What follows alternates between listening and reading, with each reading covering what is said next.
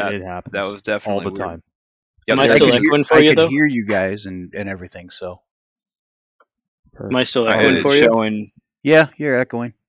Oh, What the okay. fuck? Well, Jack, I can go- live with it. It's no big deal. You're superfluous, man. If anything, go to Jack on Discord and just mute Jack on Discord. that sounds personal. Yeah, Jack, It don't is. say anything. well, he should he should be all right actually because I just did a whole I just did a server mute for everyone, so it should be all right. Oh, perfect. Well then, Yeah. on that note, you are listening to the Micro Machines podcast, and this week we have a special guest. Shall we do some introductions? we shall. I think so. So, according to the comprehensive list that we did, I am first. So, you have me, Callum, coming all the way from New Zealand. And my drink of choice tonight, I am on. I'm drinking a ready pre mixed vodka drink. Uh, only 2% sugar, so I don't feel so bad drinking it. And it's passion fruit and guarana flavored. It's, Passion uh, fruit and grana. yeah, it's damn good. Exotic. 6% as well. 6%. I haven't had lunch, so this ought to be good. Oh heavens. Well, you've got me, Garrison, out in Kansas, drinking a coffee because I'm a real man, Callum, uh, with a little bit of Canadian Club. So, We got uh, Jack here from the Great White North. Uh, I've got some old water, but water's water, so it'll go down oh, fine. God, And you got me, Dennis, from right below Jack, and I am drinking some cold Tim Hortons coffee. And nice. tonight, we are so honored to have a special guest. Special guest, why don't you introduce yourself? Oh, really? Okay. Yes. Yeah.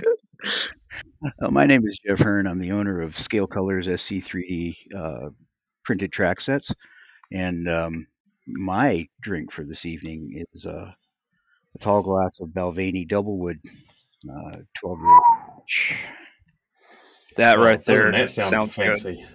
Fancy? Yeah, yeah. it's out of the it's out of the celebrity uh, the celebrity bottle. So oh man.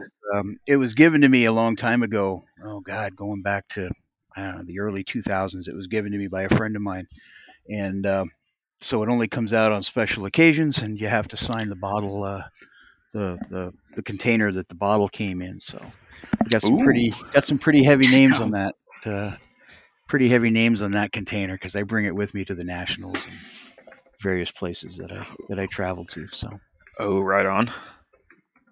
so Well thanks then. for having me. Appreciate it. Appreciate the invite. Happy to have you. Yeah.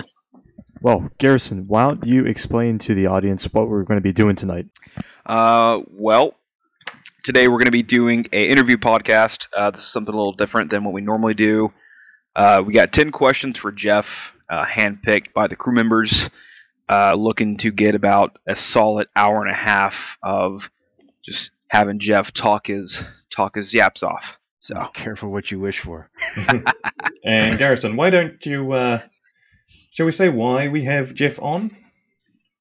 uh, that's uh, part of the last question. We'll leave that as a cliffhanger. Going to Mm, keep you all in suspense. Nice. Nice Tasteful. music. Foreshadowing. Well then, well, you know, us, we keep everyone in suspense. As the Balvenie kicks in, it'll probably get blurted out about halfway through anyway. and that, that is totally fine. well then, shall we go to question number one? Send Question it. number one. Oh, Go too it. bad. All right. Who are you, Jeff? Go ahead and tell us about yourself. Uh, who am I? Um, well, how far back do you want to go? You know, because um, I guess you don't need all those details. As far Um, back as you need. As far back as I need. Well, it all started back in September of 1967 when my dad was on leave in Tokyo. Uh, no, There you go. That's the nitty and the gritty. Let's That's it. actually, it's actually the truth. But no, I was um, I, uh, I I'm an army brat, and um, I was born and raised in uh, upstate New York on an Indian reservation right on the U.S. Canadian border. So um, I hold dual citizenship, um, U.S. and Canadian. Um, I left the reservation at a at a young age because I kind of knew that it it wasn't going to be the the sort of lifestyle that I wanted to live, and uh, bounced around a little bit. Failed out of college, joined the army. Um, ran around with them for for quite a while, and then um, met this girl and got married, and God, uh, you know, a thousand and one different things. Um, decided a few years ago, I had been in a pretty bad car accident, and um, decided that I had worked for other people long enough, and it was time to work for myself. And and part of it was the fact that you know I couldn't I couldn't string together 40 hours a week of quality time for myself. How the hell was I going to you know give 40 hours a week to a a uh, you know an employer? And who the hell works 40 hours a week anymore? So I decided that I was going to start my own business, and um, and that's what I did, and here I am. Right on. Sweet. No, not really. Bitter. You, Glad uh, if I had known now, uh, you know, if I had known then what I know now, I never would have done it. Oh, Never would have done it. The the amount of work and and the amount of time and effort that you put into something just to call it your own um, doesn't come without its costs. You know, um, and and it can be any number of different things. You know, it seems like you've never got enough money to do the things you want to do, and you know, time with your family, and you know, walking the dog, and you know, getting things done. Just never seems to be enough hours in the day to get all the things done that you need to get done. But that's the that's a bit of a. It's a bit of a Yeah. unique perspective there. It is. You know, I love what I do. Um, I've I've been involved. There have been three things in my life, I think, from from like the very beginning, that have been constants for me. Um, you know, my my hobbies. I, I'm I'm a musician and and a modeler, um, and and those are two things that I have been doing um, all the way through my my 55 years of life. Um, and the other thing that has been a constant for me is has been, you know, the fact that for 33 years my wife hasn't killed me in my sleep. So I guess I'm doing something right there. Um, but everything else is is kind of just a, you know, it's just a compromise. And you you put a lot of work into something like this, and and you don't really know what you're getting out of it in the end. You know. That's understandable, and it's it's nice to see somebody with a perspective like that instead of the the uh, the classic. Oh, you know, I I make bukus of money and I'm I never work and da da da da da da. Uh, Yeah. You know, the only good things that, and don't get me wrong. I mean, I yeah, I'm complaining and whining a little bit. I mean, I, I love the fact that that I'm still involved in the hobby and that I'm creating products that modelers are using and having success with, and it's that's kind of how I I justify my relevance. You know, or, or remaining relevant in the hobby. Um, but there are some perks, you know, that don't necessarily involve money, and one of them is that you know, I can go to work any day that I want to go to work. I can take any day off that I want to take off. Um, I got to make those hours up somewhere. But if, I don't want to do orders at, you know, 9 a.m. on a Tuesday morning, I don't. I got to make it up Mm. on a Sunday night or a Saturday night or something like that. But, and the other part is that I'm home, I'm with my family. Um, I can crank the music up to 11 and go to work in sweats and a t-shirt and, you know, I'm I answer to nobody uh, except the dog, and I get fired every day. I call my boss an asshole every day. He fires me. I go to lunch, and then I come back, and you know I get rehired. So being self-employed does does have its perks, you know, um, but it does it had it also has its costs. You know, it's a, it's a balancing act. Do you find yourself being like finding it hard to maintain that work life balance since you're self employed? Absolutely. Um, and and I and I think that I think part of it is just being slogged through, um, and and it, and it comes from a bunch of different perspectives. I never anticipated that scale colors, and then later on the the 3D printed tracks. I, I never anticipated they were going to be as successful as they have been. Um, you know, when I when I first got this idea, uh, a friend of mine actually talked me into it and he said ah look at it this way you know the, the money you make be good money on the side it'll be your hobby money it'll be your model money Mm. well Mhm. you know I, I i went from a i went from a model money budget to you know a company budget in in little under four years, and I'm still a one man operation, and I'm I'm in that I'm in that gray area where I don't I don't have enough revenue coming in that I can go full full on legit with a factory and, and hire employees and you know have a company jet. Um, but I, I'm also you know at that point where I've got way too much work for one man.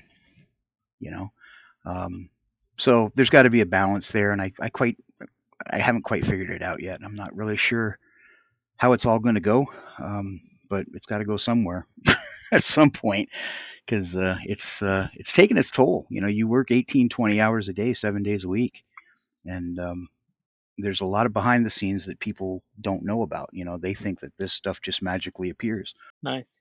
Not really, but Not really. It, it's Not really. A brutally, it's a brutally honest perspective, and I- I think that's something a lot of people are going to appreciate.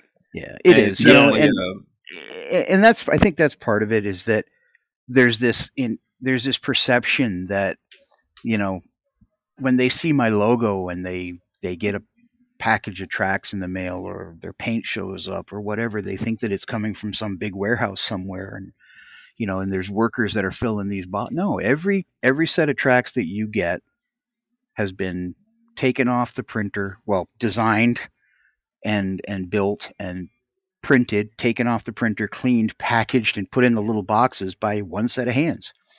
Um, the same thing with every bottle of paint that you get. Every single bottle of paint is hand poured by me. Um, and and people kind of lose sight of that because we, we live in this this world where everybody wants everything, you know, like Amazon Prime. You know, they they order it and they expect it to be in on their doorstep the next day.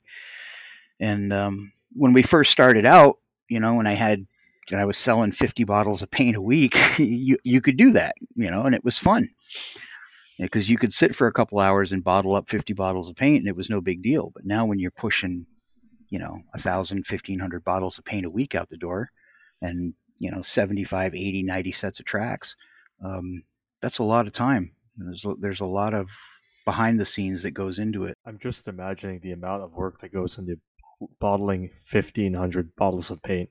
Yeah, that's insane. My God, man.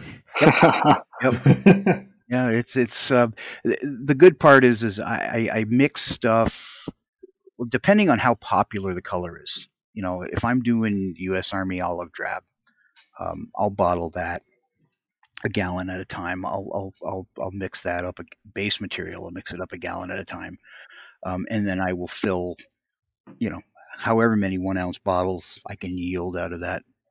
Um, the colors that are not so popular, I typically do those a quarter at a time. Um, but once you get going, once you get into a system, um, it goes pretty quickly. You know, it, it doesn't, it's not earth shattering. Um, but I, my next, I think my next major company purchase is going to be a bottling machine, something where I can just load it up like an ammo drum and press the button and it just fills them. And then all I've got to do is put the lid on them and throw them in a bin when I'm done. That'll Oh, be there nice. you go. That's, yeah, that's, Yeah. that's, that's my dream. that 50. that would be nice.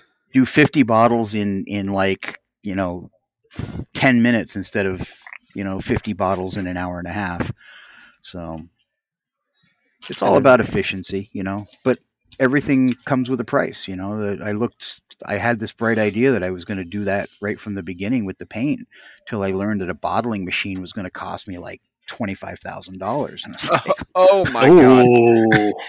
I don't know, blame you for holding off. you know, I, I think i'm going to Yeah. I think I'm going to wait on that. I'll keep using the ketchup bottles. Don't laugh, man. That's what I use. I use diner ketchup bottles, man. Hey, if, Hey, if it works, stupid it and works. Yep. Yeah. Yeah. Diner, don't get them diner mixed ketchup up. bottles. Yep. Don't get them mixed up. oh, oh I, I love it when I've got this nice plate of fries in front of me and I accidentally squirt like U.S. Navy gray onto it. Well, oh. yeah, okay. Funny story here. I, I got a I got a, a, a Facebook Messenger call from somebody, and I, I don't even remember who it was. And I was I was eating lunch, and I was packaging tracks or something at the same time. I think it was maybe it was paint. Anyway, they they call me, and I'm on the video, and I'm talking to them, and I'm not thinking. And I poured alcohol all over my all over my chicken nuggets. Oh, oh no! and then imagine the horror on the guy's face when I looked at it and went, "Oh well, what the hell?" And I ate them anyway. Oh, I mean, hell, you know, yeah, one way or the other, I'm going to end up with the with the alcohol in my system, either inhaling it or ingesting it. So Fuck it, might as well. Exactly. Full Exactly. send. Oh. Uh, well, shall we go on to uh, next question? Can I yeah. ask it? I'll ask it. Go for it. No. so, Jeff, uh, just what is Scale Colors and how did it come about? How did you uh, decide you're going to do this? Um, it was kind of a perfect storm of opportunity and and yeah, dun dun dun. Cue the dramatic music. And um, what ended up happening was um, my wife of of thirty two years is an asthmatic, and I can't. It's gotten to the point where I can't even spray Tamiya paint um, in the shop, and and she smells it and she vapor locks and she has a reaction to it.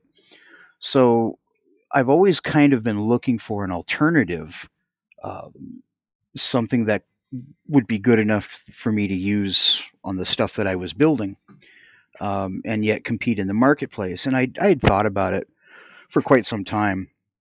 Never really done anything about it. And then I got a commission piece that I had to do. I had to do a 200 scale Iowa class battleship and it was right around the time that Testors went out of business and you couldn't find any of their navy colors anymore and um, and my only option was to go to um, life color out of italy and they make these little you know vallejo sized bottles i said how in the hell am i going to paint a 200 scale battleship with vallejo bottles um, so a buddy of mine said, "Well, mix your own."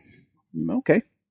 So one thing led to another, and I started messing around and and doing some formulations, and wasn't having very very much success with it. So I jokingly put it up on Facebook one day. I said, "Any of my modeling buddies paint chemists?" And you know, and like with all social media, you know, most of your friends are idiots, and they they make stupid comments, and you know, no, but I stayed in a, you know, Holiday Inn one night or some crap like that so it, it, really just kind of took the you know you put something out there like that you know and, and you'd expect that there'd be a modicum of civility but no my friends are all merciless and they were they were just hammering on me so i just kind of let the idea die i didn't think anything of it and then about three weeks later i get a message from this guy and he's like yeah i worked for ppg for 30 years what do you need I was like, holy hell.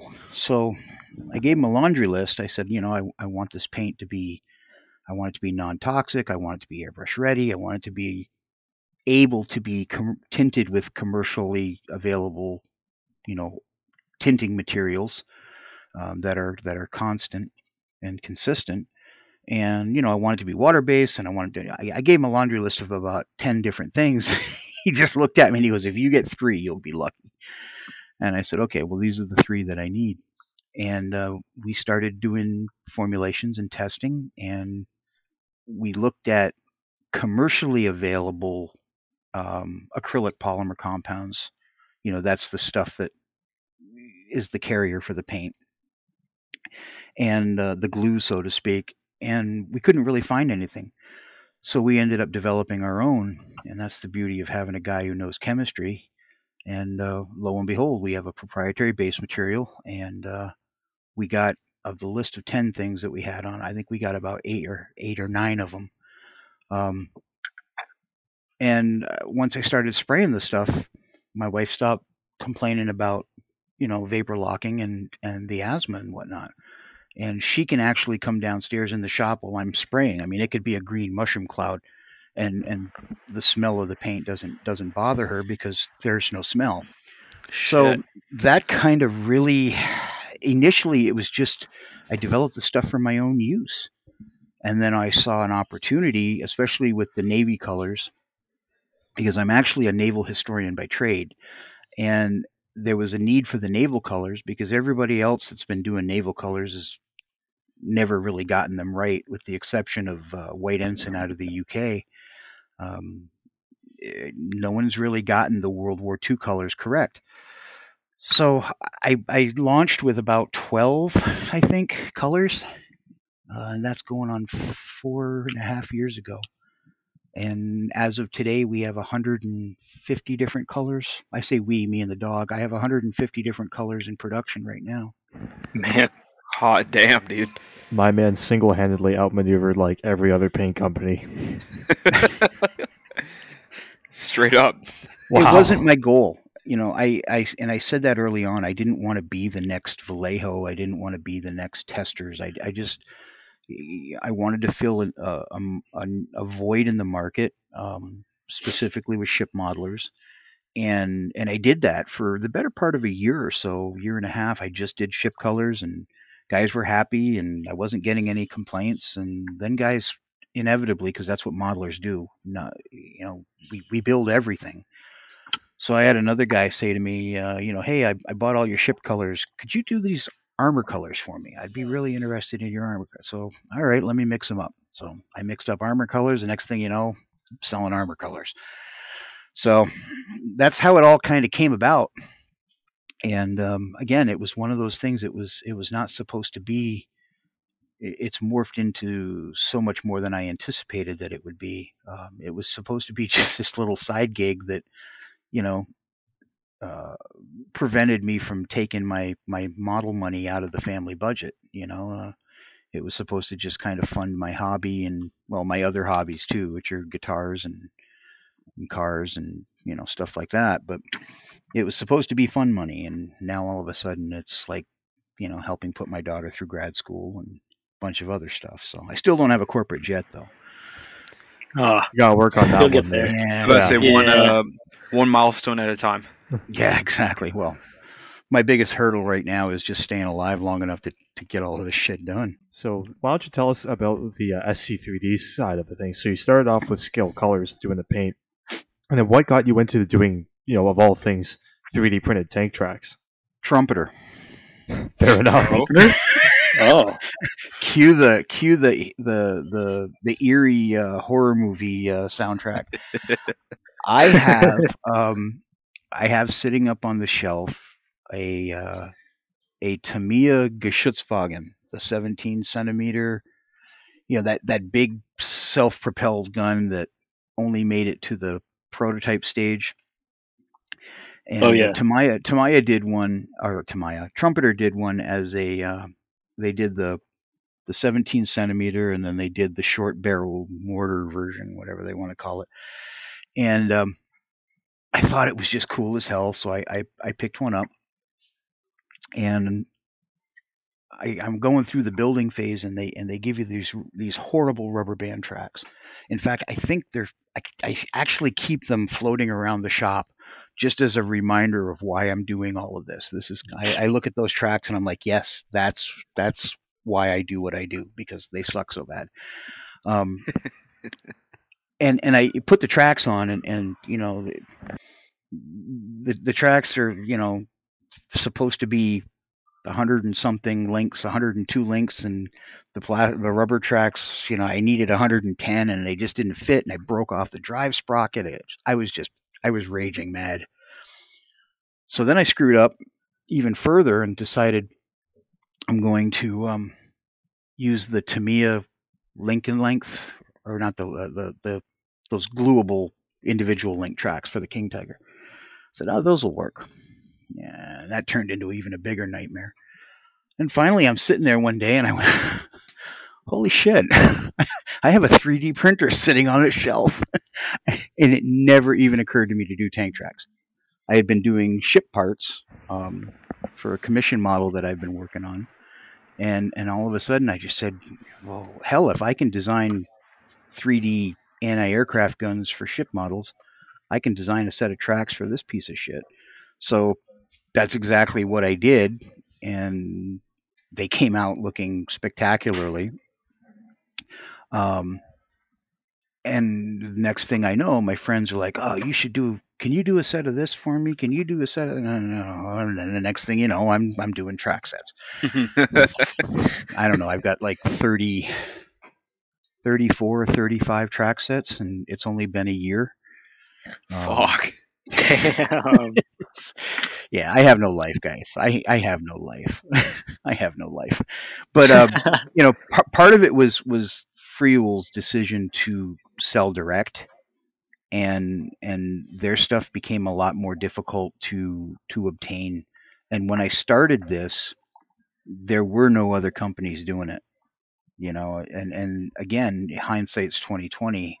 Had I known that all of these other companies were going to pop up within months of me starting, uh, T Rex especially. I mean, he's the he's the 800 pound gorilla in the room when it comes to 3D printed tracks.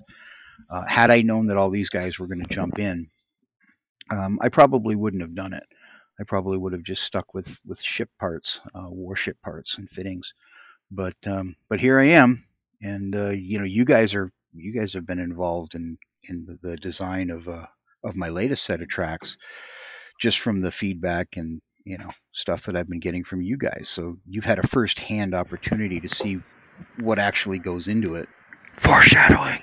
Dun, dun, dun. Dun dun dun. Yeah, it is pretty great to see like how you design them and the process that goes into it. You know, it's uh, it's quite enlightening on uh, how much work actually goes through. You know, everyone kind of just goes, "Oh, you know, why don't you just just do this?" And I, between you and me, I hate it when people just say, "Oh, just do," because yeah. no one really, yeah, that kind of just like minimalizes just the how much work and effort it takes to do stuff. So you know, you know, it's good to see, you know, from start to finish, just how long it takes, what goes into it, all the testing, prototypes, all of that. It's uh, it's quite um, enlightening to watch. It- people think that you're an elf in a hollow tree making shit, you know, and, and, and nothing is further from the truth. There's- Wait, you don't have pointy ears?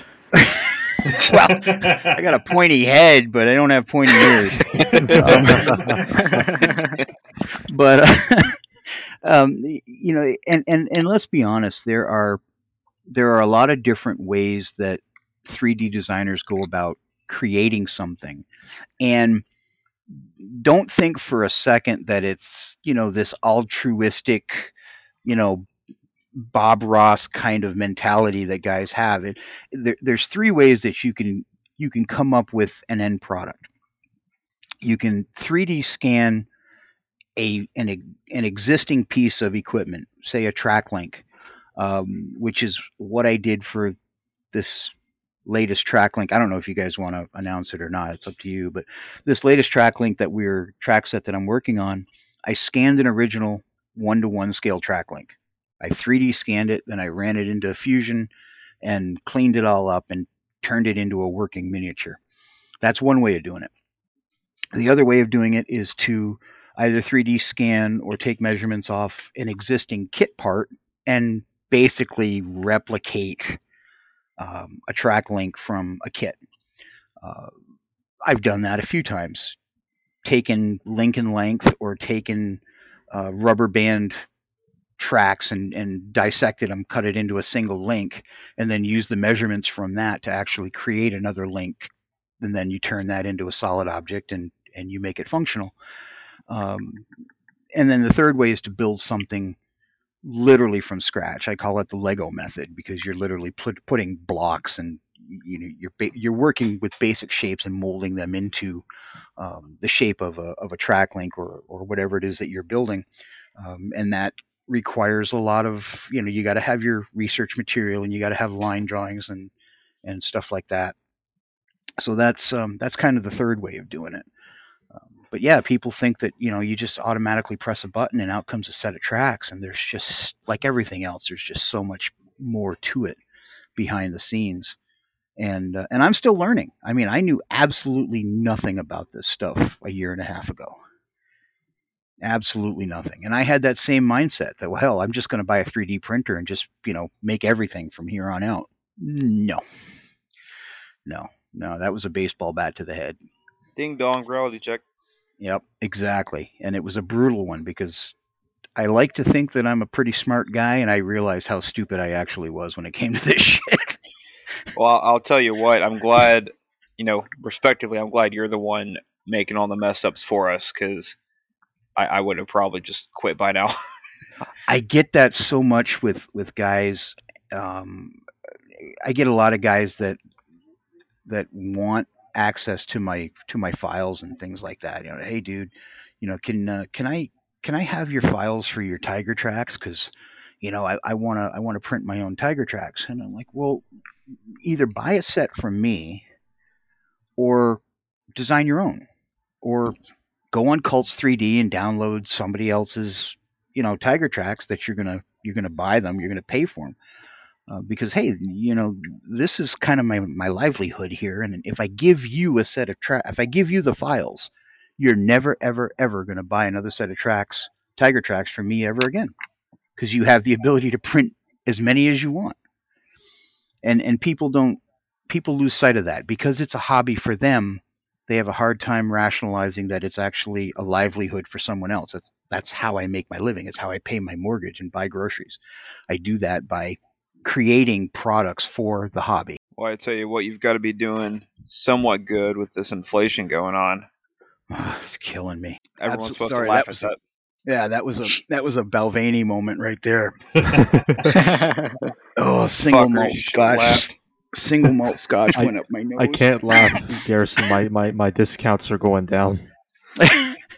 no, the uh, part of it is, um, eh, you know, when the the general response, and again, I'm I'm going to preface this by saying I don't know shit about how to run a business. You know, my my premise is that you know your um, your income has to exceed your expenses, and if if that happens, you're doing okay.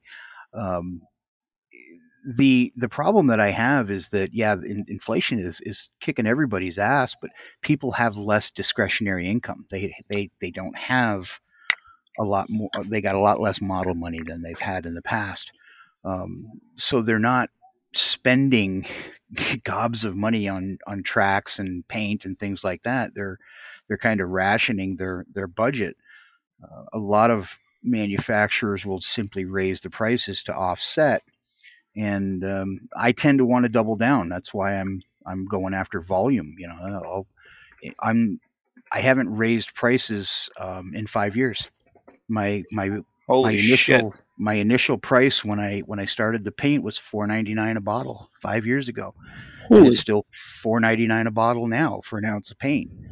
Um, and when you look at, you know, going going back to the old days, I mean, even an old bottle of like Floquil, you know, you're looking at five or six bucks for a one ounce bottle of of Floquil paint and and that was a point where I, you know, okay, I'm making decent money on it, and I'm not gouging the customer, and hopefully he thinks he's getting a value, and it's the fact that it's affordable will maybe you know draw him in my direction. Um, but again, if if you only have just so much money in the budget, and you have to decide, you know, whether you're going to buy groceries or buy a set of tracks for your tank, you know, that's a pretty obvious choice. So what I yeah, do is yeah, I try to make tracks. more stuff. Yeah. Well, yeah, there you go. Problem solved. Boom, bada bing. Order now. Operators are standing by. But um, I've, I've I've tried. What I've tried to do is actually double down and take a different approach. In that, if I've only got twelve bottles of paint, and then I know that oh, X number of people are going to buy one of those twelve colors. So rather than increasing the price to make more money, I have more SKUs. I have more colors to appeal to a wider audience. Um, and that's why you see scale colors branching off into armor and aircraft colors. Um, that's why I, I launched the um, the track line. The track line was supposed to be something to just make up for that that dip in sales um, from the paint. Because it, I, I mean, if you put a calendar in front of me, I can tell you, you know, almost to the to the dollar where those numbers are going to be month to month. You know, um, I don't sell. I sell practically nothing in January. Um, I sell practically nothing in December. Um, but and then I sell. You know, I have a huge spike in August because that takes me to the IPMS National Convention, and you know, I have a I have tables at the show there, and then then you get the aftermath of people you know ordering and and after seeing me at a show So I've kind of got it all mapped out, and I thought that the tracks would be a really good kind of filler to kind of level everything out. Well, you know, the tracks are now doing three times what the paint's doing, and I have no idea where the hell they're going um, in terms of numbers. Um, but I'm I can only you know I got eight printers running 24 seven, and I can't keep up. That's pretty nuts. You got eight of them going at all at once. That's uh, yeah, that's pretty cool.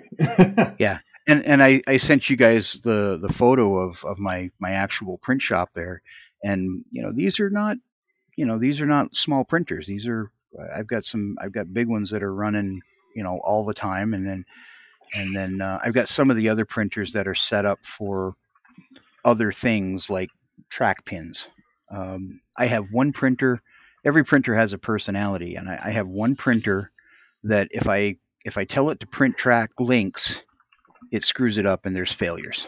And it just doesn't work it just doesn't like it. If i tell it to print, tra- print track pins it'll print track pins all day long perfect print never have any problems. So that one printer all i do is print track pins on it. And it doesn't see anything else. Can't figure it out don't understand why you know because they're all of my printers are i have i have two different brands of printers and they all do the same thing. They're all identical but you know i guess it's uh i guess they have personalities of their own. Black magic. yeah some sort of voodoo. Maybe i should start mixing balvenie in with the resin. There you go. it's a good waste of scotch. So I guess one thing I, I want to briefly touch on is, you know, from the standpoint of say making your paint. So what does that process look like? um Without giving away your Yeah, without secrets, of divulging the course. industry secrets. Yeah. without giving away the, i was Unless gonna you feel like you can. I was going to try to come up with some witty analogy of what my paint shop is like, and I was going to say it's probably like a, a sinking Chinese submarine, Uh, and that's Five probably a, probably a really good analogy. But um, I order my base materials um, in in bulk, uh, so so those come in either one gallon, five gallon, or five gallon, one gallon, or one quart containers, depending upon what type of base material that I'm actually using. Um, because specific colors use different pre-tinted base materials. Um, so all of that kind of predicates what colors I have to produce, and and and that's all based on need and demand and whatnot. So the the base material comes in, and then depending on what color I need, um, that gets tinted um, using you know a, a, a basically a standard paint shop tinting material system um, like you would find in any uh, home improvement store, you know, like a Lowe's or a Menards or you know Sherwin Williams store or something like that, where they they have vats of each of the different color pigments and the computer color matches it and and I mix it based on the volume. Um, from there, that base material is then reduced. Um, that's all proprietary as well. Um, and then it gets the viscosity of the paint gets lowered. It gets put into a, a, a well, I use basically like these. Uh, they're kind of like uh, those plastic orange juice containers. I want to say it's a it's like a glorified milk carton, but um, it, it's basically a glorified milk carton. And um, from there, it gets put into a a, a diner spaghetti or spaghetti. Jesus Christ, the Balvenie's kicking in. Um, ketchup bottle, you know, like the, the squirt bottles you use for, for ketchup and mustard. And that's what I actually use to fill the one ounce bottles of paint. Hmm. Spaghetti. Where the Hey, it happens. oh, you should have told me not to drink. Um, Now this makes it even better. so from there, um, you know, I'll I'll pour a whole ba- a whole bunch of paint uh, in in batches for a specific color. They get tossed into a bin. Obviously, they get capped, and um, then I print the labels. Um, and I, I literally use standard printer labels, uh, envelope labels, and and I've had people kind of complain about that, you know, because the label's not shiny and flashy and metallic. And I said, well, you know, when you finish using the paint bottle, what do you what do you do with it? You throw it out. You know, so I can spend eleven dollars on five hundred labels and run them through the printer, or I can spend, you know, two or three hundred dollars on on the same number of custom printed labels, and then I got to raise the cost of the the paint by a bottle or dollar each per bottle just to offset the cost of the fancy label you see people who don't understand the business aspect are going to be like, well, yeah, that'll get you more revenue. No, it doesn't. I mean, you know, and and it's funny because I, as I said, I, I I have two computer workstations that I have on on this great big massive workbench area that I have where I build, and um, I have a laser printer on one side and a color printer on the other.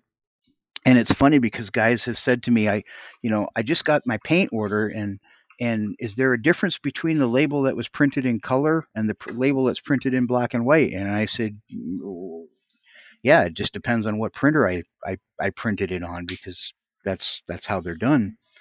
And and guys have a hard time grasping that. They want the fancy label look pretty on the bottle, but you're just going to throw it away when you're done with it. So I mean, um, it, it makes sense. Try to keep it simple. As long as you can read what the hell you know name is on the is on the bottle and read the SKU number. I mean, not only that, but if you think about it, I mean, for me at least, if I get like a bottle of Tamiya paint versus something like yours, it makes me feel good because I'm buying from a smaller company, someone who actually, and don't get me wrong, Tamiya obviously mass produces, it, you know, it takes time to do this shit, but you yourself are doing all this. Yeah. And so it's like helping helping the little guy versus buying corporate. And not only well, that, your paint. I mean, by God, I mean just the smell alone is is such a big a big eye catcher in my opinion. Yeah, yeah. You, you know the in in the grand scheme of things, and and I I've said it. Uh, it's kind of been an ethos that I've had from from the very beginning. If Tamiya ever decided that they were going to, um, you know, start producing historically accurate colors, Mm-hmm. You know, if Tamiya announced that they were going to do 1944 U.S. Navy 5H Haze Gray, um, I'd I'd hang it up because I, I can't compete against the the the 800 pound gorillas. Um, and just by virtue of the fact that they're automated, they have employees, they have a support staff, they have they have equipment, they they they have margins that are you know through the roof i mean i sell a bottle of paint for for five bucks and i can i can promise you that i'm not paying um i'm not making anywhere near as much of profit per unit that Tamiya is making and that's only because they're buying things you know they buy a million bottles at a time. You know i buy them a thousand at a time. The unit cost when you buy them a million at a time is you know a whole lot less you know so so they have that buying power of and and that comes with you know obviously having the volume. And they've got name recognition and they've been doing this for decades and you know and i'll be perfectly honest with you they're one of the best paints that's that's on the market um, and it's hard to compete against that so so how do you do it you you you do the stuff that they're not doing you know you you don't want to say you're you're chasing after their scraps but you know inevitably um, you're you're you're doing the stuff that they don't feel is profitable enough for them as a company to do. Um, more right. than profitable enough for me as an individual to do it because I don't need to pay, you know, employees and I just need to make enough money to keep the lights on and the doors open and you know and food on the table. So that's kind of my approach to the whole thing. Um, it's uh, it's a learning curve, you know. I'm not. I've I've I've screwed up a whole lot more than I've gotten right. Um, but I keep trying, you know, and, and that's, I guess that's about all I can, I can expect. Well, on that note, you know, speaking about, you know, the different manufacturers, I thought we should ask, what is your favorite model brand to build and why? Oh, oof. Um, well, you know, it's going to be a multi-tiered answer because I build everything. Um, I build ships, I build aircraft, I build armor, I build everything. Um, with equal enthusiasm across the board, I think. Um, when it comes to aircraft, there is no question in my mind that Tamiya is probably the premier aircraft manufacturer, especially in the scales that I build. And I, I'm I'm a 30 second scale guy. I I can't do this little stuff anymore. So I like these great big monstrous table occupying models in 30 second scale.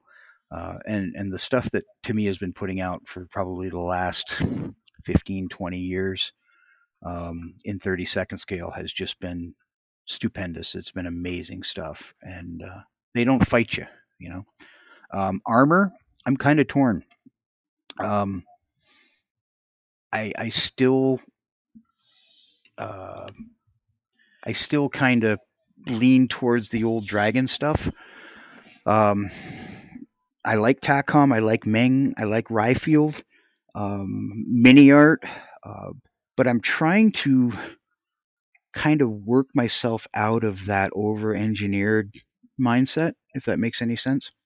Oh, it does. Um, you know, there are there are so many companies that are producing spectacular kits that are just way too complex um, in, yes. in terms of over engineering. You know, slide molding allows you to create a box, you know, with with all all six sides except one, and you put the lid on it, and that makes a box.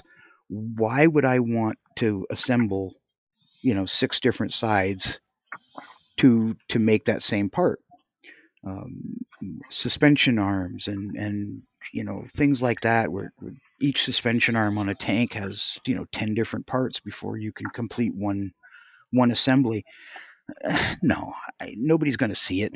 You know, what's the logic of doing that other than maybe it's the mindset, and, and I don't know. It could be maybe it's maybe it's the mindset of the manufacturers that these are supposed to be a challenge, um, that they're supposed to be like a jigsaw puzzle to uh, to get to that end result. I, I just want to build it and paint it, you know, and and get to the fun part. Um, I Weathering. enjoy the building part, weathering, and and everybody's got their own thing. You know, some guys like to build, and some guys like to just do the painting and the weathering, and you know, and I'm I'm I don't know. I guess it depends on what I'm actually doing. Um, but getting back to you know your original question, um, ships, I'm all over the place. Uh, I'm really enjoying um, some of the Aoshima um, ships that have come out.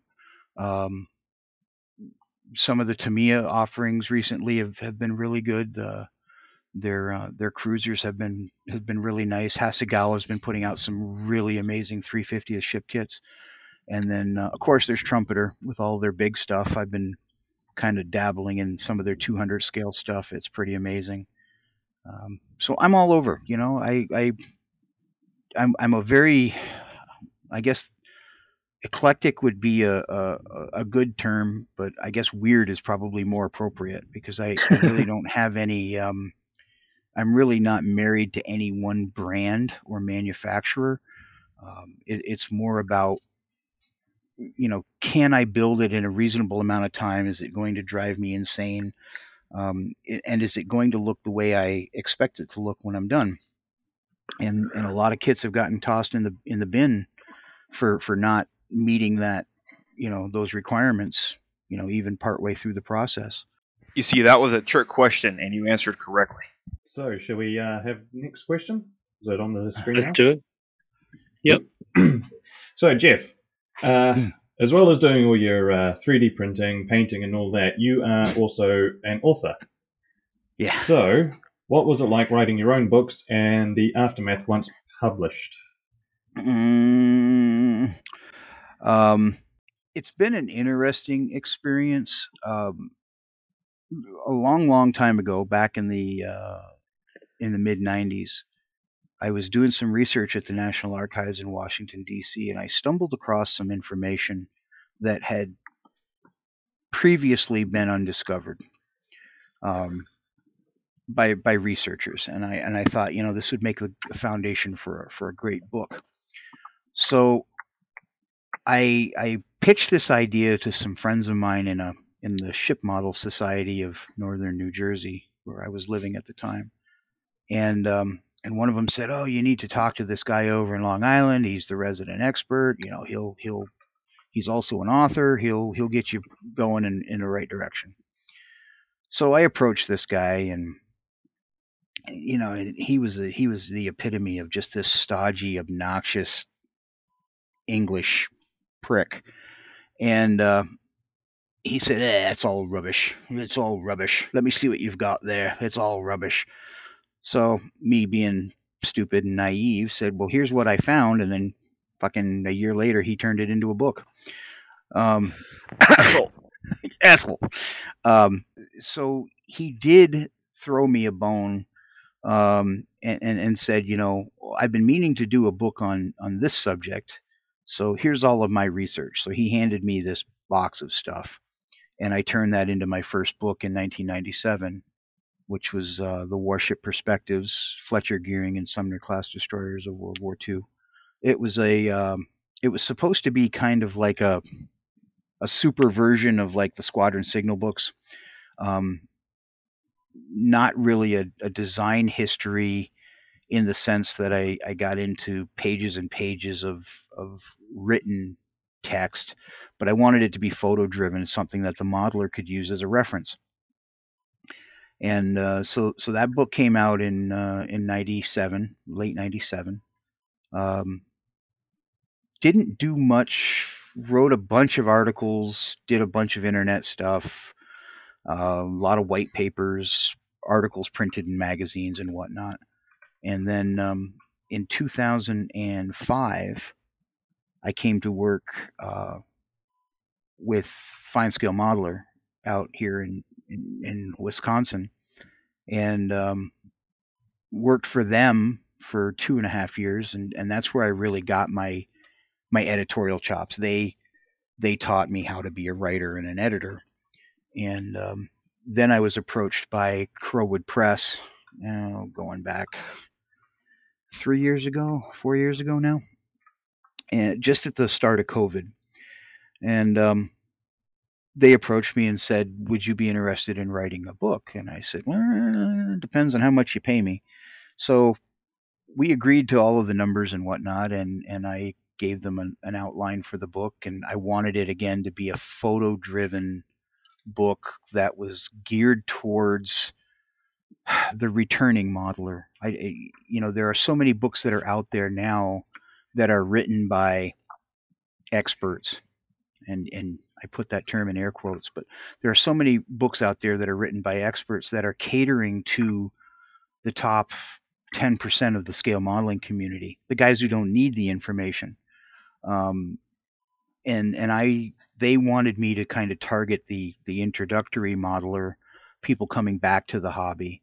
Um, so I, I, I did this photo driven book on on um, modeling aircraft of the RAF, and I got to pick my own subject matter and you know the, the kits and whatnot, and did all the photography for the book, and um, shipped it off to them, and then COVID hit, and nothing happened with the manuscript forever and ever and ever, and then finally one day I get an email going, "Oh, by the way, your book's available on Amazon," and um, and that's it.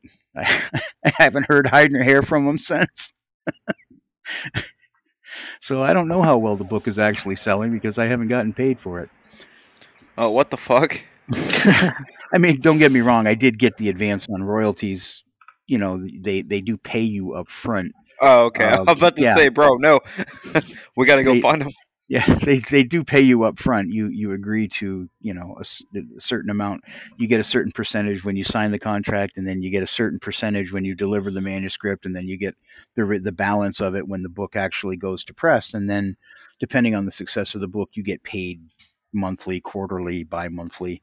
Um, after that, depending on the success of the book. Well, I haven't gotten paid, so I guess the book's not that successful. But I, I have people bringing it up to me at shows asking me to sign it and crap. So I don't I don't think I'm doing that bad. So I guess I need to look into that. But um, it for me, it's a legacy thing. You know, um, eh, we're we are on this earth for a very limited time, and the circles that you run in you know, may or may not remember you after you're gone. You know, we're always going to remember guys like Shep Paine and and George Lee and and and you know, long after he's gone, the Adam Wilders and the Mig Jimenez of the world, their work is going to, you know, continue to kind of be the foundation of of what we do from a hobby perspective. And you want to you kind of want to contribute to that. You know, you kind of want to be a part of that. So that was one of the reasons that I, I kind of did it was that, you know, long after I'm dead and gone, somebody's going to stumble on a, cro- a copy of my book and actually get something out of it. It's a good reason to do it. Yeah, that's a noble goal. Eh, Mhm. I, I kind of thought I was going to get rich doing it, but that didn't work out. hey, hey, hey, time's still going. You, you, know, never you know. gotta you, you gotta pick your battles where you can, you know. So I went from yeah, I want to be a writer and, and be famous and, and be rich to uh, yeah, I just want people to remember me when I'm dead. Well, I know. Uh, I know the last question will tie into this, and you and you started mentioning it, Jeff. But how was it being an editor for Fine Scale Modeler, and uh, what did you like most about it during your time Um, What did I like most about it? Um, I'll be perfectly honest with you. Uh, I like the celebrity status. There? There you go. You know, from your- from your My man's out here pimping, getting Yeah. all the models. Fucking. Uh, well, and, and and there is the thing, and and and that is something that I, I think we may have touched on earlier. There is so much that goes on behind the scenes, and and people think, oh wow, you work for Fine Scale, you you must just sit around all day and build models and get paid for it. Nothing is further from the truth. Um, it is like any other nine to five job that you have. Your job is to build a magazine um, and the editorial part, the the the design and the layout of the magazine, and and making sure that the content is is up to standards and everything else. That kind of really sucks the life out of the hobby side of it, Mm. um, because you're dealing with everybody else's nightmares. Um, nobody ever writes um, a story about a, a build and says that it was delightful from point A to point B, and you know he's gonna, you know, go on and be altruistic and donate all of his kits to charity and whatnot. No, every story that you read, well, I had a problem with this, or I had a problem with that. I had to fix this. This was wrong. That was wrong. The landing gear's too tall. You know, the the the the bolt heads on the on the armor deck are five eighths and they're supposed to be nine sixteenths. All of these stupid little things, and people think that you know working for fine scale was just was this great awesome thing and yeah it was cool. It's cool to say that you know you worked for at the premier model magazine uh, at, at one point in time. The truth of the matter is i showed up for work i got my cup of coffee i went to my desk i took you know really really bad polaroid photos and manuscripts that were written in crayon and tried to turn it into something that you know could be put in the magazine um, and and that's not far from the truth. I actually had a handwritten manuscript that was half written in in colored pencil sent to me, and I had to turn that into you know the text that appeared in the magazine. So everybody gets these ideas that you know it's this great spectacular thing, and yeah, you're surrounded by the models, and you know you're writing reviews and, and product reviews and things like that and you're taking pictures of, of other people's models the truth of the matter is it gets real old real quick and it just becomes another job I bet that's uh that's kind of a a daunting and really unattractive moment when that realization hits. you know um, i can liken it to being a gynecologist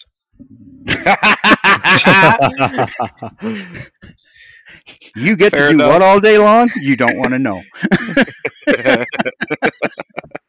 then you see the good, the bad, the ugly of all of it. and that's you know it's probably not that far from the truth but it was what i could come up with at the time but yeah it, it's um it was a great time um you know it it um it was really cool traveling to the shows and and and kind of getting that vip treatment because you're taking pictures of models you know for the magazine and you're covering shows and you're traveling and you're you're going to the nationals and somebody else is paying the bill to go um, you know that's always that's always kind of fun. You get the inside track you get you get calls from manufacturers saying you know can we time this release with the magazine coming out? And oh by the way here's a review kit for you to build or here's a pre-production shot. I got to see a lot of that stuff which was really cool. Um, but in the end, yeah, it just it's just another job like like everything else. You're it's like no different than putting a newspaper together or you know putting a gynecological journal together. It's all the, it's all the same, really, at the end of the day. Because at the end of the day, you want to go home. Right. You know, um, I think I don't know. I mean, you guys are all young guys. I don't know if you've ever gotten to that point where you loved a job so much that you were willing to stay past, you know, closing time. Um, Oh, trust me, I work at a hobby store. I know what that's like. yeah. So, I mean, there are times when you don't feel like you're working, you know, um, like me with the tracks. You know, I, there are times when I'm mixing paint and I'm printing tracks and I get the music blasting and, you know, it's two in the afternoon and everything's going great. And the next thing I know, it's two in the morning because, you know, holy hell, I work 12 straight hours you know, without stopping, and time flies, and you're having fun, and you, you don't actually want the day to end. Um, that really wasn't the case with with Fine Scale. It was a real job, um, and and a lot of high stress deadlines because everybody thinks we make one magazine and it goes to print, then we start on the next one, and and that's not the case at all. You've got three, sometimes four magazines going at one time. Oh shit.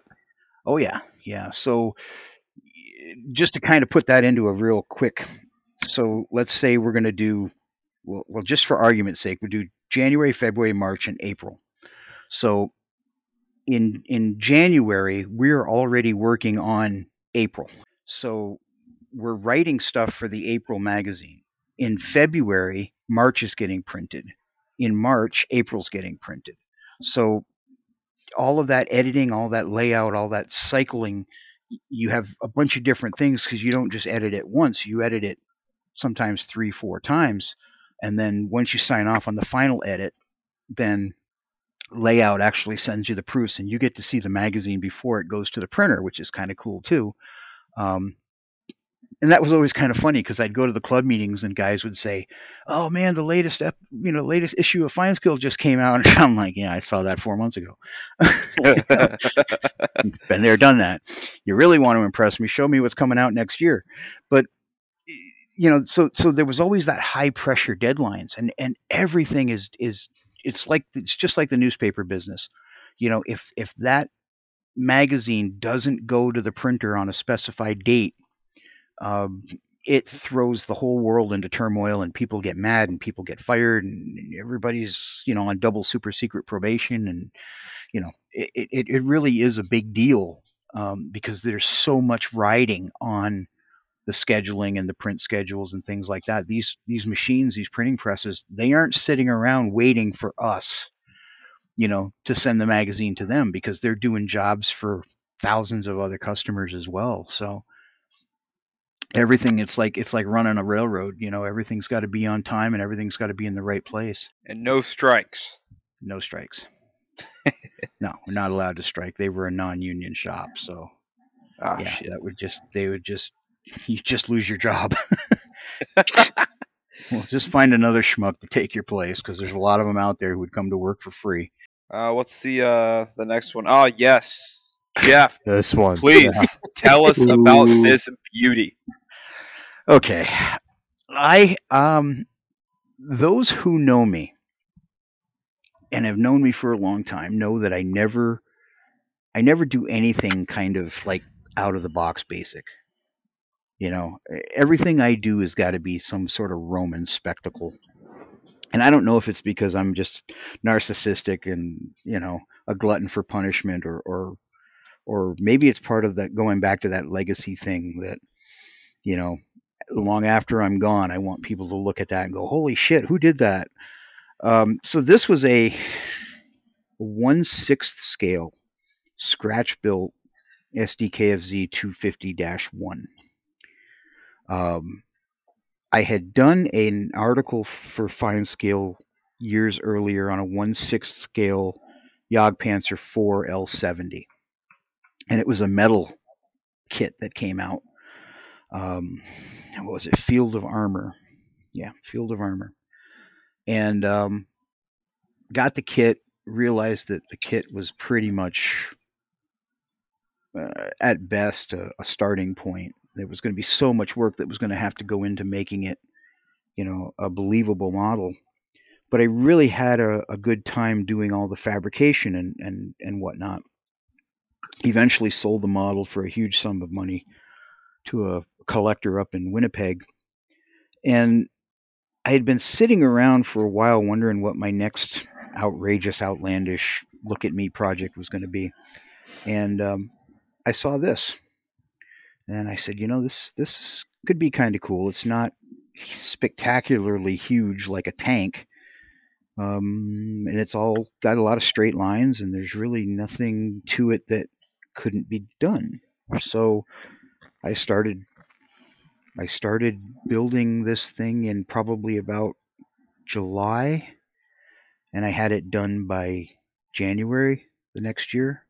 So, you know, five six months to get Insert it done. Floki. Yeah, oh it- my god! If he sees this, he's gonna freak. it was um it was one of those things where I just it, it, kind of takes over.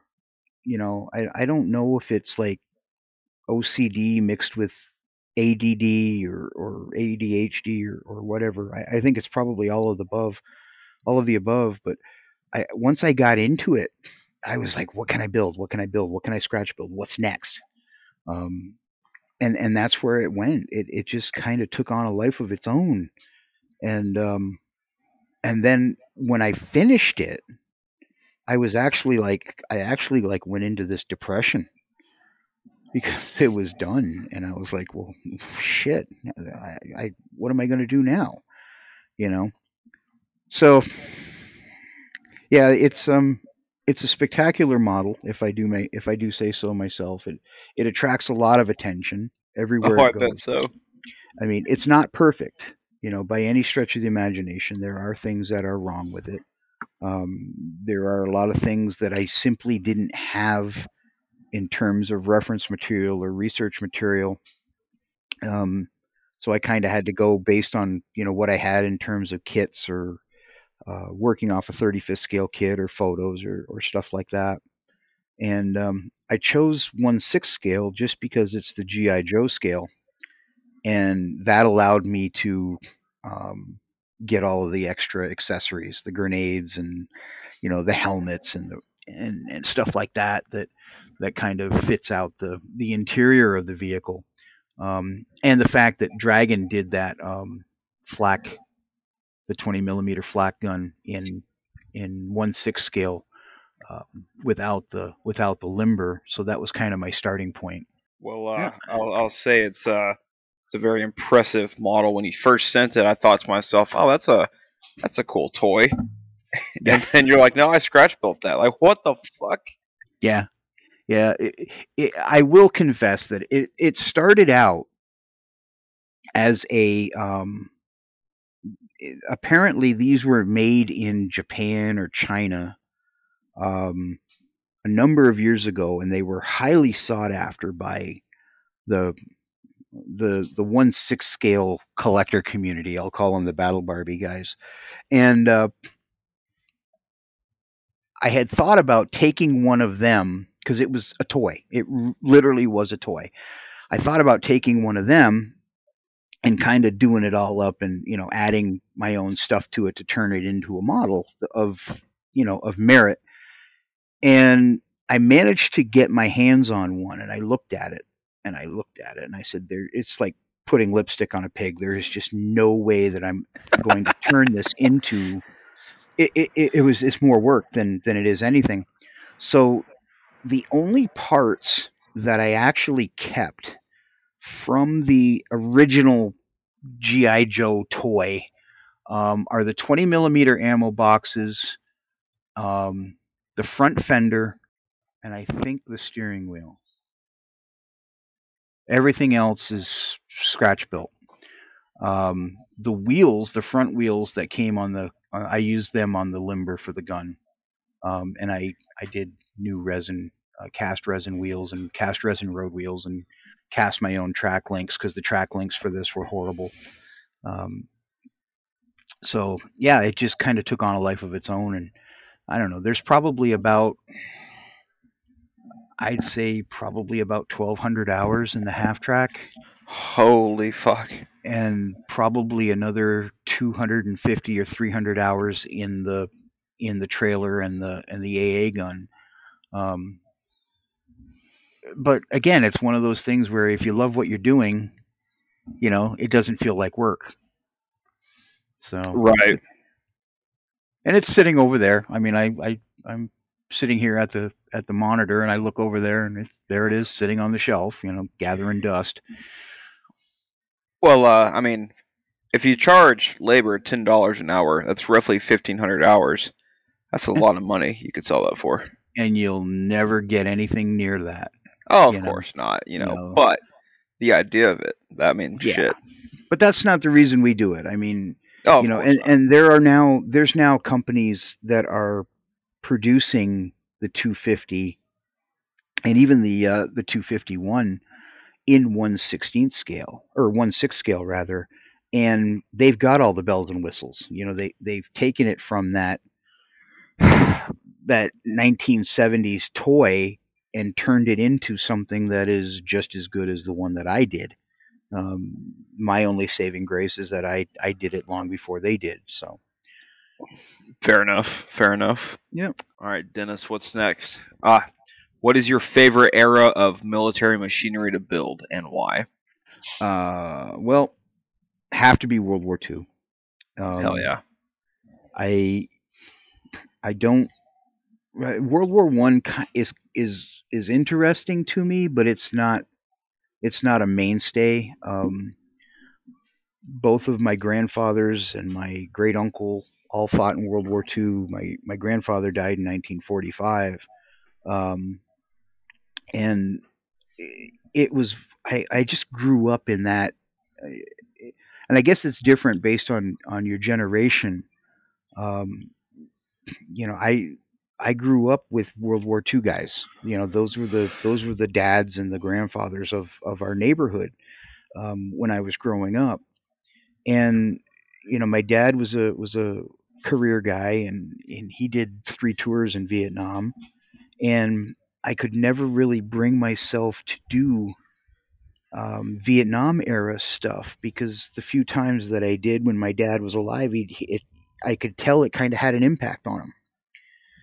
you know? he, he'd look at it and and you know he he was a, a thousand miles away. You know, you didn't know what was going through his mind, um, and he never, you know, like like most of those guys, he never he never talked about it. He never told me what you know, but yeah, he was a Huey driver, so he was a helicopter pilot.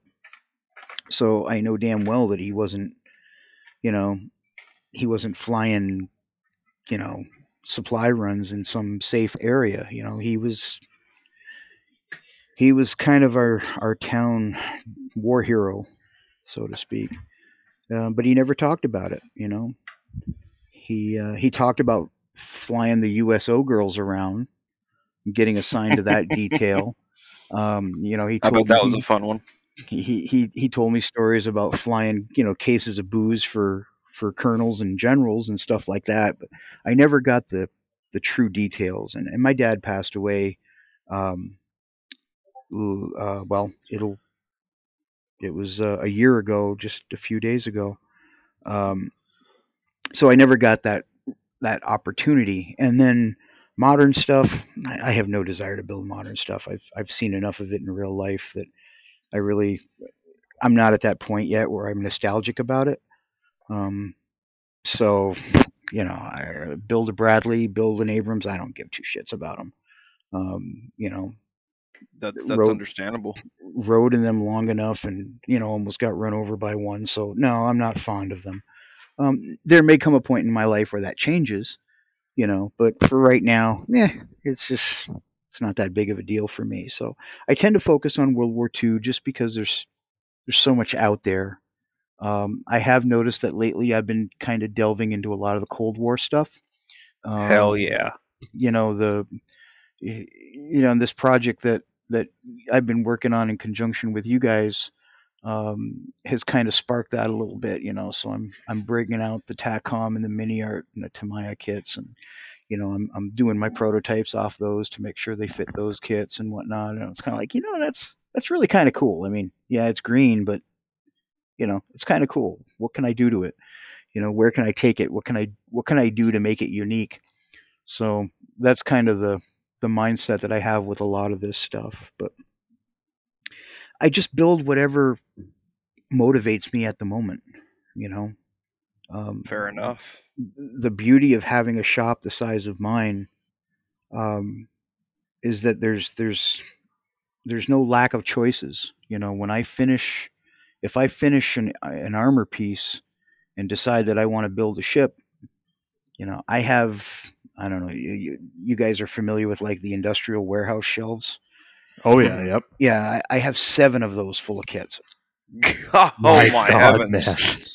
You have your own hobby store. No, just open your own Oh hobby store. Yes. well I, I probably could yeah and and they're all set up according to you know there's armor over there and there's aircraft over there and there's ships over there and then there's some sci-fi stuff and and and i i build i build 35th scale armor i build 32nd scale aircraft and i build 350th and 200 scale ships so everything is big you know i, don't i don't i as much as I love to do little tiny stuff, 700 scale ships or 48 scale armor, 72nd scale armor, I just can't see that shit anymore. So I, I build the big stuff.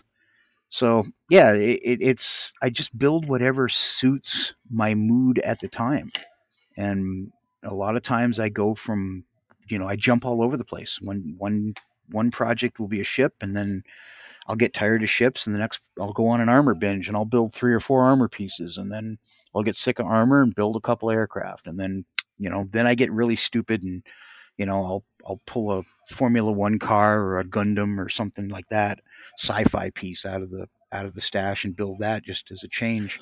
Right, right on. Yeah. All right, let's see. Ah, could you give us a brief uh, outlook without giving away too many details of what's the future of scale colors? You think? Um, do you do you want the reality or do you want like the uh, the pie in the sky golden opportunity uh, sales pitch? Maybe a bit of both. Give A bit of both, man. yeah. Honestly, Um, well, uh, the, the the reality of it is, I'm I'm going to be, um, unless there's some dramatic spike in in sales and and productivity and, efficiency, I'm probably going to keep, dare I say, struggling um, to to keep pace with where things are right now. Um, I'm the first person to admit that I could probably use some help with my my time management and and finding things that'll improve my efficiency. Um, my my pie in the sky dream, I'll be perfectly honest with you, is is, and I said it earlier. I, I don't want to be the next Vallejo. I don't want to be the next Mig or or Testors or anything like that. I I want to be able to just um, do the development, do the R and D. Um, I love the engineering part of you know designing the tracks and prototyping and and things like that, but I hate running the printers. Um, I love doing the color research and, and the mixing data for the paints. I hate bottling. Um, so my goal, my my idealistic goal, is to eventually have people who can do that for me. Okay. Um, you know, hire Hmm. people to come in and actually run the printers. Um, you know, bottle the paint and put the labels on it and pick the orders and ship the orders out. Um, you know, I'm I'm not looking for, you know, a fifty thousand square foot production facility. You know, it's that's that's I don't think that'll ever happen. The the market is just not big enough. Um, but I, I want to get to that point where I can focus on the things that make me money. Um, and the things that make me money is the the development and, and the R and D part and the production uh, of of new products, and then you know that's the fun part for me. That's that's where I kind of get my kicks. I, I love sitting down at the computer and designing something, and then you know putting it on the kit, and and it fits. You know, it's like Christmas Day. It's like opening up a Christmas present. It's like, ah, it worked great. And then then I look at it and go, okay, oh shit, now it's done. Now I got to print 400 of them and put them in boxes and it's like oh this sucks you know and, and that has been the re- that has been the process like over and over and over again. I'll release something new and i'm all excited about it and then it starts to sell and i'm like oh shit now i got to produce these things. So that's, that's the downside. fair. that's the downside you know and but that's the part of running a business in the hobby um, you know when when people people think that you know you have this you're doing it because you you love the hobby or or you know whatever the case is and and I, and I do um, but it's for my own different it's for my own reasons you know and I have to differentiate between how much of this is hobby and how much of this is is actually business and um and I, I think my customer base is kind of in tune with that i think they get it um, you know they they know that business is business and and my friends too you know I, i've got modeling friends who will come over and they'll be like hey i need a bottle of of of you know flat black paint and i'll go over to the bin because i have this great big well um if you've ever been like in an auto parts store you know that they have those bins with all the nuts and bolts in them you know you can buy Mhm. the, the yeah uh, that's what i have for my paint bottles. So Oh, i'll go over and i'll just you know there's flat black and i'll just you know throw a bottle of paint at them oh no i got to pay you for this. No you don't. You know yes i do. Why? Because it's a business. Well yeah you're my friend. But yeah but you know i'm not going to put you know i'm not going to loan you money to buy groceries either so take the money for the paint so so there is that you know and it works both ways. Um you want to be able to do all of these great things and contribute to the hobby and and and have people be excited about your stuff but you also realize that there's money that goes into that you know on the front end. I have to buy printers i have to buy resin i have to buy bottles and base material and and all of this stuff. And in the grand scheme of things yeah you're paying five bucks for a bottle of paint but the reality is i'm not i'm not making five bucks on it you know? Um, right. i'm paying the bills but i haven't drawn a real paycheck in five years because everything gets put back into the business or it gets put into the budget to keep the lights on and the internet on and the cell phones paid and college tuition and all of those other things. That's kind of the hard part is that you wake up in the morning and you go why am i doing this? You know? There's supposed to be a million dollars in the account by now and a you know private jet and company car and all this other shit and here i am having peanut butter and jelly for lunch. Um, but you know A PB and J smack. No There you go. disrespect on my sandwich. but the truth of the matter is i'm i'm not putting up with anybody else's bullshit um, you know i'm not giving my heart and soul to a company that you know doesn't necessarily care about me um, you know because they always say your your job listing your job posting will you know hit the papers before your obituary does so you know and and i was at that point where i'll be perfectly honest with you i've just i've become really cynical especially after the car accident when i kind of realized that you know i'm not indestructible and i'm not 20 something years old anymore. And life is too short time is time is too short to fart around and and screw around um, with stuff that doesn't matter. And i've become very cynical about it and i you know why why should i you know give up the the best part of my life or the best you know portion of my life to somebody else when i could be you know doing it on my own terms and that was the whole reason i did it More power That's a to damn you good for that. reason. Yeah. Yeah, I think we lose sight of that. You know, um, it's funny. Hobbyists, hobbyists take the serious shit and they throw it out the window, and then they lose their minds over the petty crap. Rivet counters. Yeah, yeah. You know, I I've seen guys like literally get into fist fights in the parking lot over model kit. I I think I was one. Of, I was telling one of you guys. Um, yeah, you were telling me the other night about it. in in uh, I was in Ottawa, Ontario, for a model show, and and two guys literally beat the ever loving piss out of each other over a monogram B seventeen kit, and Monogram at that. and the OPP showed up and arrested both of them, and they left the kid on the hood of the car. both of these guys are hauled away in handcuffs for beating the ever loving daylights out of each other, and, and we're all standing there watching it. And somebody's like, "Well, what should we do with the model kit?" Uh, I don't know. Take it home. Somebody else got it. But you know, guys are willing to lose their minds over crap like that. I've seen friendships ruined in this hobby because you know people hating on you because you use a specific brand of paint. You know, No heavens. You know, High eh, school a- all over again. Yeah, yeah, it's so yeah. petty. you know and and and we should be i don't want to say it's all fuzzy bunny slippers but holy shit we do this for our entertainment it's a hobby it's supposed to be fun and you know there's a social aspect to it now that the you know the the internet and social media is out there and you know it's kind of it's kind of delayed the inevitable death of the hobby i think because now we've got a worldwide audience i mean just look at you guys you know you guys are are all over the all over the planet coming together to to do a podcast about the hobby you know but i don't know i guess there's there's just uh, a lot of lessons that could be learned that we're just not smart enough to pick up on That's that's fair. That's a fair point of view, honestly. Eh, an old man's point of view guys who are just you know, i've become that grumpy get off my lawn guy Uh, you're at that stage of life. oh yeah oh hell yeah yeah and if you don't get off my lawn i'm going to shoot you with the AT4. Yeah. with the at4 yeah yeah and it won't be the bunker buster version because I like to keep stuff standing. So, yeah, you know, and, and that's that's why I, I kind of applaud what you guys are doing because you're, you know, you guys are all young enough to be my kids, and um,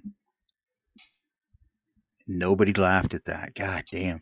And oh, um, we're, we're, we're waiting for the for the tears to start flowing. but I mean, it's it's good to see that. It's good to see that from younger generations, you know, um, and, and and it's good to see that there's some common sense, you know, because I'll be honest with you, shit, I didn't have any common sense when I was your age. Um, certainly didn't give, you know, half a thought to caring about the hobby or or being involved in it beyond, you know, what I wanted to get out of it as a pastime. Um, so it's it's good to kind of see that you know, and and you know, keep keep the hobby alive because shit, I'm going to be dead within 20 or 30 years anyway. So somebody's got to do it. Enters the Micro Machines podcast. There you go. Yeah. Uh, sponsored by Yes. Balvenie. So Balvenie Single Malt Scotch. speaking of the Micro Machines podcast and sponsorship sponsorships, uh, Jeff, final question for you, my friend, is what made you want to sponsor us here at the Micro Machines podcast? Ah, you guys are sad and pathetic, and I thought you needed a fatherly figure in your life. No, I, Don wasn't enough. boy, I'm, I'm glad, not enough. I'm glad you guys are laughing. Jeff has unexpectedly been cut off from the podcast. We have lost connection with him. Smile and nod, guys. Smile and nod. no, no, no. I, I I'll be honest with you. Um, Martin Drayton um, Mm. Was one of The the, man, the myth, the legend. the man, the myth, the Mm. legend. Um, professional snowboarder. You know, the the guy's the guy's done lots of stuff in his life, and um, I met Martin. Oh God, two three years ago, and um, we ended up renting a house together in Omaha for the Nationals, and started hanging out. And I said, you know, eh, the type of work that you're doing is is really really cool. Um, how would you like me to you know throw paint and tracks and stuff at you you know if it fits your projects? Well he thought that that was just the coolest thing because you know he was coming back to the hobby. And uh, so martin you know i guess he entered your um, your group build contest for the battle of the bulge. Yes. And uh, I provided him with all of the paint and the tracks that he did on his um, on his uh, wrecked Jagdpanzer 4L70, and uh, and his his KV1 that he, uh, diorama that he had done earlier. And the guy's just prolific. He's just it's amazing how he just came right out of the chute and just almost overnight became like a powerhouse in the diorama world. Absolutely. And, and um, so he turned me on to you guys, and he said, "Oh, you got to listen to these guys." Now you, you got to remember too that I was coming off, you know, working on a, on a podcast of my own, which shall go unnamed, but um, you know, I listened to you guys. I was like, yeah, you know, these guys are funny and they got a good approach, and yeah, you know, it, it's all about helping each other out. You know, you guys are a, a relatively young podcast, and I don't mean that by you know based on on the age of you guys but i mean the number of episodes and how long you guys have been doing this you're you're you're not a thousand episode you know podcast. And you know i just kind of thought it, it seemed like it was a good fit. So you know I, I just figured i'd throw my throw my two cents in and help you guys out if you needed it and and give you guys stuff to talk about and you know and then in exchange, you guys, if you like my stuff, you talk about my stuff, and you know, people look at it. Well, hey, It's we really appreciate it. Yeah. Honestly, that when you messaged me on Messenger, I read your shit. I I got so excited. I was about to sit down to dinner. I, I was like, Beth, I'll I'll be back in like ten. I ran downstairs and took a screenshot and texted the guy. It's like, yo, look at this, look at this. Yeah, Got us all excited. I'm, I'm glad, but y- you know, one of the things that you guys got to remember is that you know, I'm I'm just I'm just a, a, a type A personality with a big mouth and and a little bit of ADHD and OCD thrown in there. Um, I'm I, I do it because I have fun doing it. You know, I'm not uh, I'm I'm not spectacular or special or anything. Well, some people will say I'm special, but for the wrong reasons. And um, he's a little special. Same here. Yeah, But, us too, man. you know i don't i don't look at it from from that perspective you know i i i have name recognition in the hobby and and some will say that as as much of it is is good as as much of it is bad and and personally i just i don't care anymore. I've gotten to that point where i've just stopped caring what people think and and i just enjoy spending my time around like-minded people who have a sense of humor and who are trying to accomplish something you know above and beyond just winning a model contest. And that's where you guys fit in and that's where guys like martin fit in and and you know a lot of the relationships that i have developed with other small business manufacturers you know um, uh, BJ DeBecker at Panzer Concepts. I mean, he's pretty much the godfather of 3D printing. And Louis Vargas, the man, the man, the myth, the legend. You know, I hung out with him at, at Nationals in, in Omaha this year. We had a blast. There's so many guys that are out there just like me who are doing this stuff. Um, and it's real easy to, you know, trash a company like Tamiya or Takom or Meng because they don't get something right um, and they don't care. You know, they they Oh, of course. they, they don't care because they're a machine. You know, um, but if somebody comes and posts online and says, you know, scale colors, I got a bottle of scale colors paint, it really sucks. It's the worst thing I've ever had. I take that personally. You know, um, because I'm I'm I'm not out there, you know, trying to to deliver horrible product because my name and my reputation are on it you know? So I, I think that by kind of creating that that community and supporting you know each other these these cottage industry operations and let's face it you guys fall into that category too. You're you're you're cottage industry you know? You're not you know you're not youtube you're not rumble you're not the bbc you're you're you're just a bunch of enthusiastic hobbyists who are who are doing this for the for for fun and for the hell of it um, we got to kind of foster that and promote that Well, uh, I'll tell you what. I know. I think I'm speaking on behalf of the whole podcast here. We we greatly appreciate it. I mean, I know. I know you talk not so highly of yourself because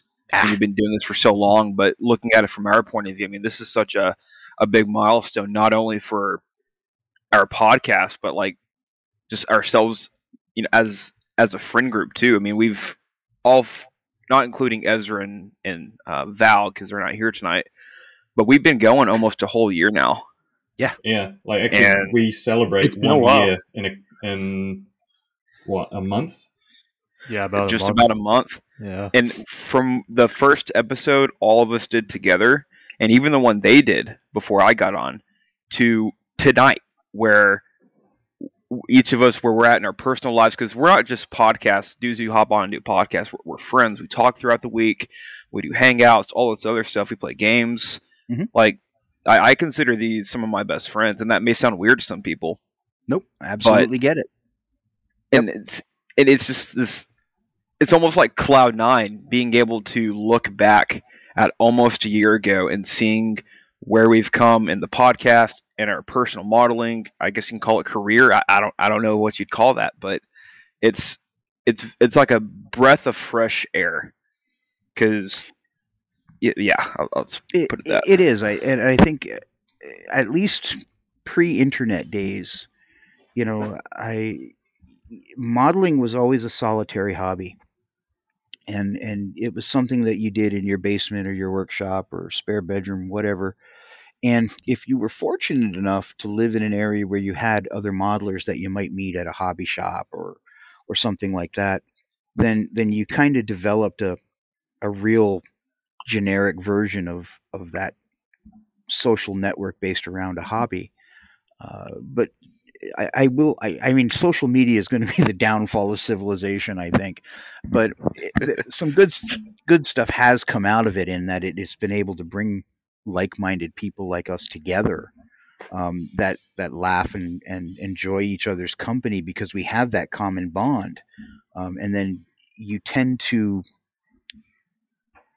I, I guess you you tend to get more involved with those people as time progresses, and and as you said, they become they become some of your best friends, and and some of my absolute best friends are are people that I have never shook their hands in person because they're on the other side of the planet.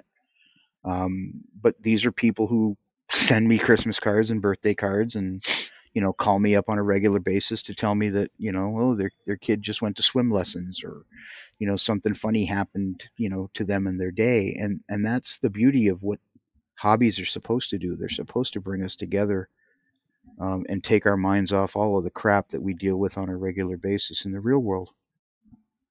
And you guys are doing a hell of a good job on that. You can see that in the in the uh, just the flow and the the way you guys banter back and forth. It's it's a very relaxed environment, and we need more of that.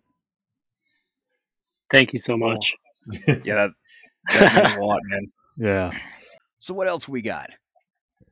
We've got an intermission.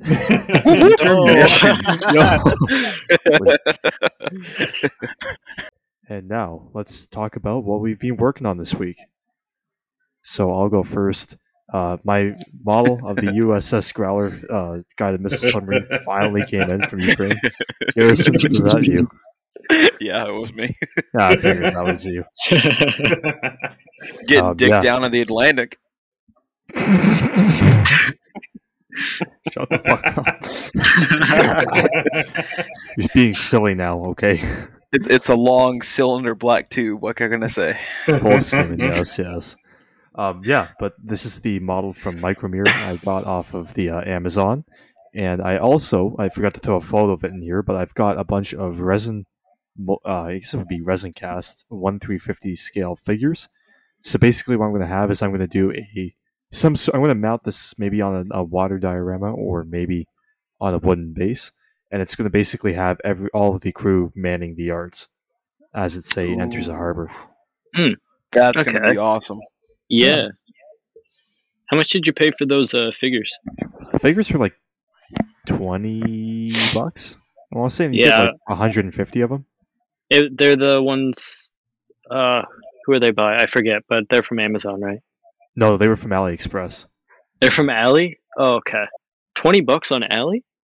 Oh well, you get a lot of them. Okay, fair enough. All right. Well, uh, finally, I have some painting in my whips. Uh, got my XF86 finally, and so I went ahead and did the base coat for my uh, Fireball Pershing. I've been hand painting some details during the episode. I also painted the wheels, primed five of the ten figures, painted the base color for the Matsu, picked up some flat flesh, OD green, and uh, little fucking scalpel blades. I forgot what those called. X-Acto knife blades. And then uh, some bomb ass dinner from the wife. So Nice. Thank you, wife. yes, thank you, lovely. Podcast wife. Yes. Ah, Jeff, Jeff, this is uh, this is Callum's. Oh god, this Yeah. is HIDF. Wait, is Jeff there? Yeah, I'm here. Oh yeah. Oh, okay. He, he's just blown away by how ridiculous this is. Processing it. Stunned It's like, and what the fuck? So, for Jeff's sake, this uh, this is what I'm converting. It's an M113, but I've made a turret for the top of it, and it's got a trailer that's going to be carrying um, basically flamethrower fuel, like the Churchill Crocodile. Nice. Um, it's Callum, devoid of logic, as you can see. The uh, barrel f- is on top of the uh, commander's cupola, although it does rotate. It's supposed to rotate around, so you sh- so you can open it. But uh, yeah, basically, what I've been doing is I managed finally got it painted. Uh, well, I put a layer of um, hull red to act as the zinc chromate primer underneath, and then put a whole lot of chipping fluid over it, and then two tone, two different tones of uh, olive drab, and then I just chipped the buggery out of it. I, I went to real, really went to town on it to try and get it really chipped, and then just today I've been going through with a small, a very, very, very fine paintbrush and some metallic grey, and just adding some extra chips to act as the aluminium underneath. So yeah, Cal, for the sake of for the sake of our our audience, what does this thing do? Um, Sick of everyone. well. it, it it's a flamethrowing tank basically. Um, flamethrowing armored Enter war personnel crimes. Geneva Yeah. suggestion. God damn it! Yeah. Write that on the side. Oh my God! Yes, please. That's not a bad idea. Yeah. yeah, you, you should name it the Geneva Convention. he, he, Callum Callum Dunn made the uh, M, the uh, M113 Wasp. Good Yeah. job, Oh man. God! Yeah. You're gonna need to run some fat like gas lines from that trailer there. Oh Yeah, uh, what I'm going to do is find either some LED diode, like f- flexible LED diodes, or uh, s- suggested to me like um, oh fuck, what was it? It's like a wire that um, shines light through. Um, fiber optic. Something, Yeah, yeah. like uh, Leave it to the sort of- computer science guy to know that. Yeah, uh, sim- similar to um, fiber optic, basically. Uh, and then So you're gonna have internet in that bitch. My- They'll be listening to an episode of the MMP as they're you know committing war crimes. That's the This only way to the, listen uh, to this it is is the- to be flaming. This is the 5G that they were trying to warn you about. Uh, but yeah, so it's just so yeah, it's a horribly ugly thing, but at the same time, I love it. Beautiful. You have to do this on at least a vignette, dude. oh, I oh am. yeah, hundred percent. Uh, I'm going to be building a bunker to sit in front of it that's been blasted. So yeah, You, you oh have, god, I can't wait. You better have like a bunch of little red pandas in the trailer too. Lib- liberal, you're just chugging the gas. liberal use of black pigment to everything Oh, yeah, I- scorched earth. Oh I bought some specifically. Yeah, but yeah, All right. Well, uh, going towards the end of our episode today, our current group build going on is the Cold War group build. Started February 1st, ending June 1st. If you'd like to see all the rules and everything pertaining to the group build, join our Discord. Link will be down in the description below if you're on YouTube. Uh, just click that. There's also a video showing you how to get Discord and how to kind of mosey about our server a little bit if you don't know how. Uh, just that should be in the description as well. So just uh, looking forward to hearing from you guys. yeah, because we got some Ooh. some pretty good. entries Those are nice looking. I, my, my neurons have been activated. There you go. well, here's my work in progress. Whoop whoop. And this is all because of Garrison, so you can blame him. Or Yeah, Thank you, Harrison. I am Good a- I job, am man. very You did. um, I bought a whole tank for this. I uh, they've been on my uh, short list um, only because they cover so many different types of vehicles.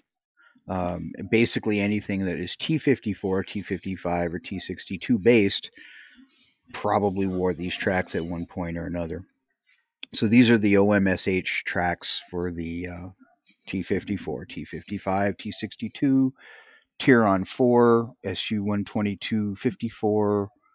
Um, yeah, just a whole slew of different vehicles wore these tracks. So uh, I actually 3D scanned uh, a link and an- a real track link and uh, ran it through Fusion 360 and got it cleaned up and made it workable. And these are the uh, first prototypes.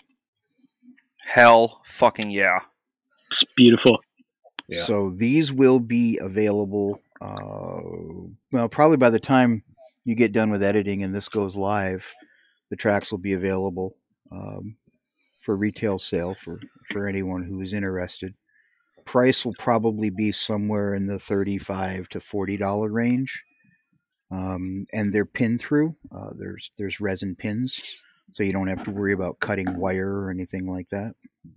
And uh, Jeff, Like, you are a godsend. Yes, these are going to be so nice. Well, I I did um the, the I did a set. I did one side um for my Tamiya T55, and it took me about 45 minutes to pin That's together it. one set. Yeah, there's no cleanup. There's no cutting. There's no drilling. You you literally press the two links together and you slide the pin in. And um, Actually? Oh, wow. That's awesome. Yep. And the and the sag on that looks so nice. Did you glue that or is that just natural? nope, that's natural. Oh all my natural. god, I need them now. Oh, natural. you have you have no idea. Oh, you do, but my little mind, I I love sag on tracks, and I love it's it's fun to put tracks together if they go together easily. Yeah, yeah. I was going to say this is going to Cannot make doing wait. tracks an actual fun process rather than just like a hellish part of the model. Yeah. The I've- other I've day really- when I did, Oh, Go ahead.